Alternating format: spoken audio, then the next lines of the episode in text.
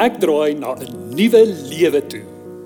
Wat beteken dit om nuut geskep te wees? 2 Korintiërs 5 vers 17 gee vir ons die antwoord. Daar staan: Iemand wat aan Christus behoort, is 'n nuwe mens. Die ou is verby, die nuwe het gekom. sien wanneer ons Christus aanvaar as ons verlosser, word ons 'n splinter nuwe mens. Ons kry 'n nuwe DNA en identiteit. Ons het nodig om te verstaan wie God is sodat ons kan weet wie ons is. Dis amper soos 'n legkaart bou. Al die stukkies is in 'n boks en ons moet na die prentjie kyk sodat ons al die stukkies op die regte plek kan inpas. Soos wat ons verhouding het met Jesus en soos wat ons verhouding met hom bou, ontdek ons wie ons is as 'n nuwe. Om te ontdek wie ons is in Christus, moet ons God soek deur sy woord, gebed en verhouding met medegelowiges. Die ou dinge is ook verby en weg. Ons as mense het 'n geneigtheid om vas te hou aan dinge wat in die verlede gebeur het. Veral as mense iets verkeerd teen ons gedoen het.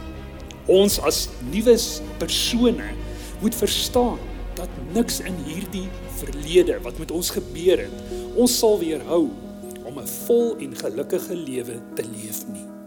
As God sê dat die ou dinge of die ou goed, dit wat in die verlede gebeur het, weg is, dan is dit heeltemal weg.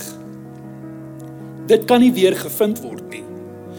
Niks van die verlede kan meer bestaan nie. Ons is totaal en al skoon gewas deur Jesus se bloed. Die goeie nuus is dat Jesus die volle prys betaal het vir ons sondes. Hy het elke sonde betaal. Die sonde wat ons in die verlede gepleeg het, die sonde wat ons nog gaan pleeg in die toekoms of gaan doen in die toekoms. Ons hoef vir niks te betaal nie. Jesus het gesorg vir al ons skuld. Toe Jesus aan die kruis gesterf het, het hy ons heeltemal vrygemaak van enige sonde skuld. God het ons sonde op Jesus geplaas en hy het aan die kruis gehang en dit op hom gesit. Dit beteken dat ons 'n splinter nuwe lewe kan leef. Wat is die resultate? Al ons sonde is weggevee en God kom plaas sy heiligheid oor ons en oor al ons sondes.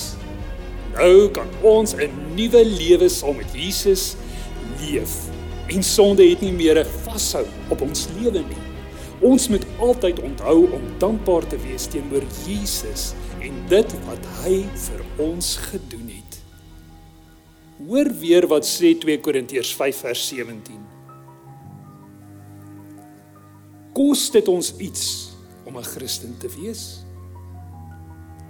Wil God hê ons moet hom terugbetaal vir wat hy vir ons gedoen het? Wat beteken dit om geen skuld van sonde in jou lewe te hê nie?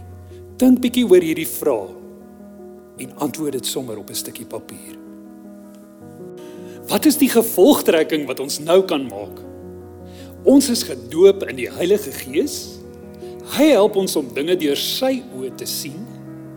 Ons is gevul met vreugde omrede hy ons plek gevat het en laastens Jesus het my lewe gered. Nou kan ek vir ewig saam met God